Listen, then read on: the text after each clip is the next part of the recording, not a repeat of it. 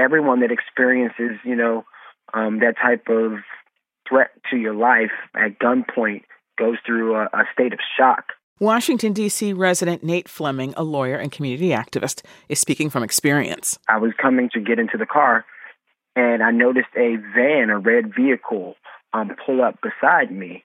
They jumped out of the car, one directly in my face, pointing um, a gun with an extended magazine at me. It happened at a gas station in the middle of the day at a busy intersection blocks from where Fleming grew up and still lives. I backed up and threw my keys over the assailant's head towards the um, my car, and they sped off. Nate Fleming is angry, but not just because this happened to him. More and more residents are being touched by violence, whether that's themselves personally, whether that's family members, someone that's related to someone that's been a, a perpetrator of violence. It's, it's impacting people throughout the community in, in, in deeply personal ways. Gun violence in all of its forms is a national epidemic. We have 4.6 million children who live in a home where a gun is kept loaded and unlocked.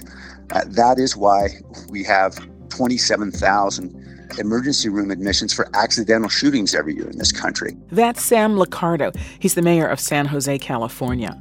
Last year, his city was devastated by a mass shooting at a rail yard when an employee killed nine people and then himself. Over the next 13 days, we had eight more people in my city who were victimized again by gunfire. And, and in addition, there was a witness who witnessed that horrible tragedy who then turned the gun on himself.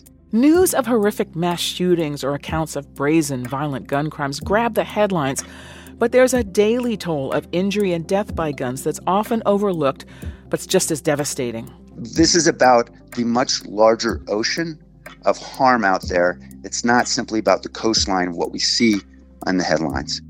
Consider this since 2019, the toll of gun violence, always high in this country, is rising to new levels. Taken together, injuries, homicides, suicides, and accidental deaths are skyrocketing. For decades, professionals from across disciplines have agreed that treating gun violence like a public health crisis and not just a crime problem could reduce injuries and deaths.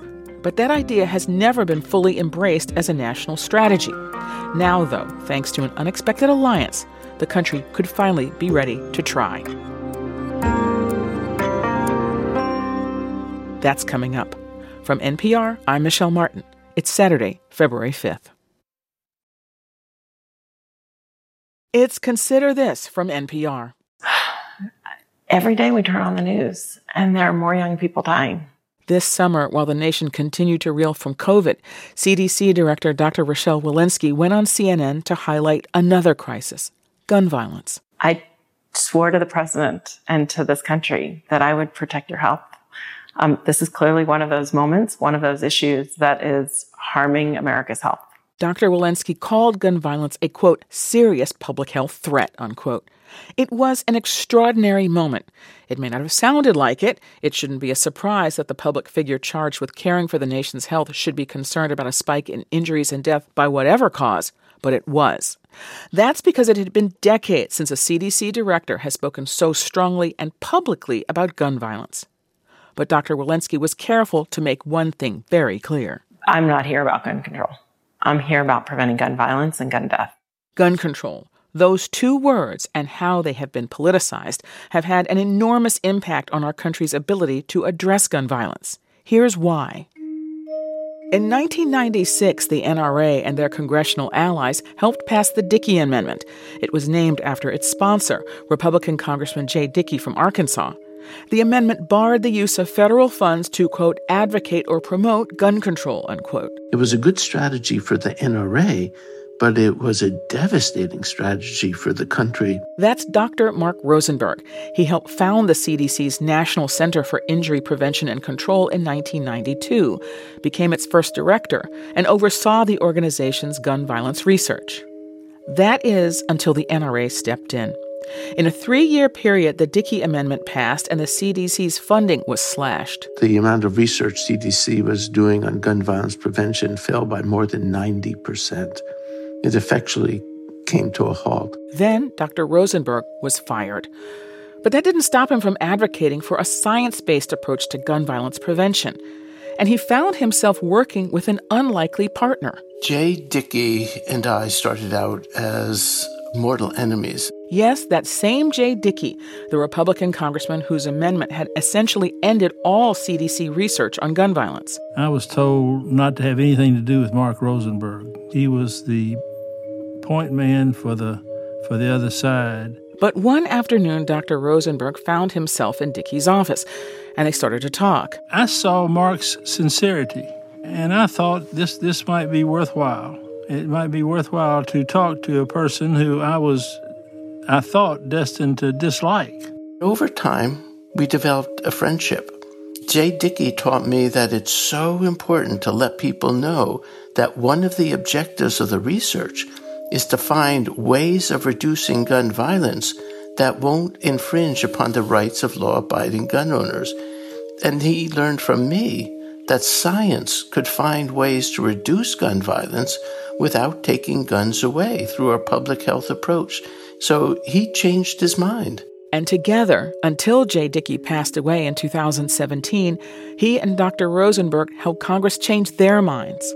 In December 2019, Congress approved $25 million to be split between the National Institutes of Health and Centers for Disease Control and Prevention. After nearly two decades without government funding for gun violence research, it's a start. Coming up, Dr. Mark Rosenberg explains what this moment could mean for the future of gun violence prevention in this country. Now that federal funds are available to support research into gun violence prevention based on a public health approach, we wanted to break down what that means in practice. I asked the founding director of the National Center for Injury Prevention and Control, Dr. Mark Rosenberg, to explain. A public health approach has three parts, three important parts. The first is that it's based on science. The second is it's focused on prevention. And the third is that it's collaborative by nature. Let me tell you a little what we mean by based on science. That means we're going to ask and answer four questions, simple questions. The first question is What's the problem? Mm. Who gets killed? Where are they killed? How are they shot? With what kind of weapons? Where does the gun come from? What, why, when, how, where? Second question is What are the causes? What's the role of drugs and alcohol? What's the role of domestic violence? What's the role of kids having too easy access to weapons in their home. The third question we ask in a scientific approach is what works? What works to prevent these shootings and these killings? And there's only one way to know what works. It's not what you think, it's what you can demonstrate and prove. The fourth question science asks is once you have an intervention that works in your test setting, how do you scale it up? How do you translate programs into policy and legislation? That's what science will bring. I think when a lot of people think about gun violence, their mind immediately goes to a homicide or a mass shooting. What I'm hearing you say is this encompasses all these things. I mean, it, encompasses self harm, it encompasses a child playing with an adult's gun and then terrible accident. Absolutely. And it's a very good point you're making. Most gun fatalities are not homicides. That's what people think of first. But probably 50 to 60% of all gun deaths are suicides and self directed harm. If you add the homicides and the suicides, you're covering probably 94 or 95% of all gun deaths. A small number are unintentional shootings. But I would say the scientific approach works for all types of shootings. The situation is beginning to change. In December 2019, Congress approved $25 million for gun violence research to be split between the National Institutes of Health and the Centers for Disease Control and Prevention. And this summer, Dr. Rochelle Walensky became the first CDC director in decades to publicly describe gun violence as a, quote, serious public health threat. Now, to some people, this might not seem like a big deal, but, but what does it mean to you? It's a very, very big deal because it means we can now start looking for the answers to these questions. It also means that for the first time in a series of CDC directors starting in 1999, a CDC director is saying this is a reason a lot of Americans are losing their lives. These are deaths and injuries that can be prevented. And we're going to look at it. I, take it that your concern here isn't just that gun rights supporters like the NRA have taken this kind of I don't want to see anything, I don't want to hear it position on safety policies. But your concern is also that people on the the left don't really know what to advocate either. I mean, it sounds to me like you're saying that even well intended uh, prescriptions might not work because we don't really know what would work we absolutely don't know what would work. There's some indications for some things that they're likely to work, but before you can put them into place, you need evidence. You know, we are asking politicians to vote on policies and programs when they have no idea if what they're voting for will help or will hurt. And we can get them the answers. We shouldn't be putting them in that position. So, the past two years, the CDC has finally started funding these various projects uh, again. I know you don't work there anymore and haven't for some time. Do you have a sense of what their research priorities are? And if not, what do you think they should be, if you're willing to give us an opinion about that? I do have a good sense. And their first objective is to find out the answer to what's the problem and what are the causes. Who are the shooters? What motivates them? Their second big objective is what works? What works to prevent these shootings? How can we prevent gun suicides? How can we prevent gun homicides? How can we prevent domestic violence shootings? So, CDC is absolutely focused on the right questions. The question that I think is just as important, and I hope it will get a lot of attention, is what works not only to prevent the shootings, but what works to protect the rights of law abiding American gun owners. And this is really, really important.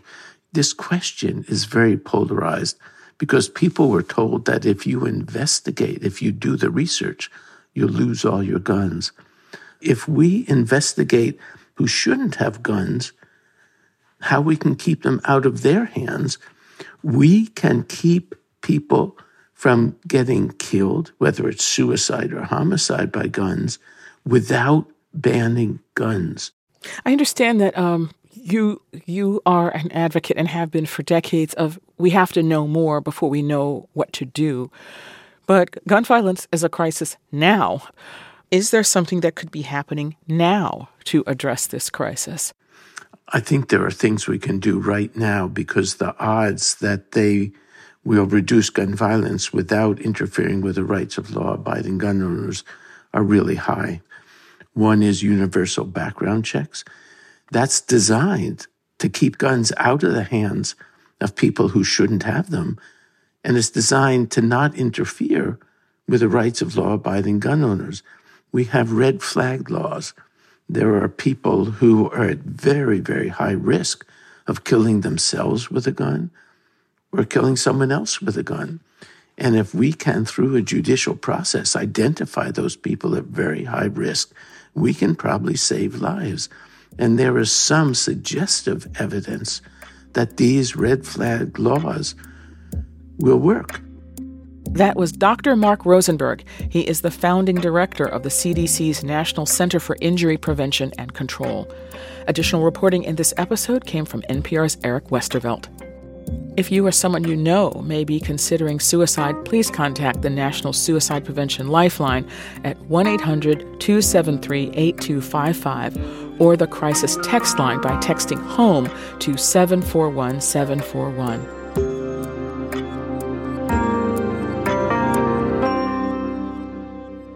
It's Consider This from NPR. I'm Michelle Martin.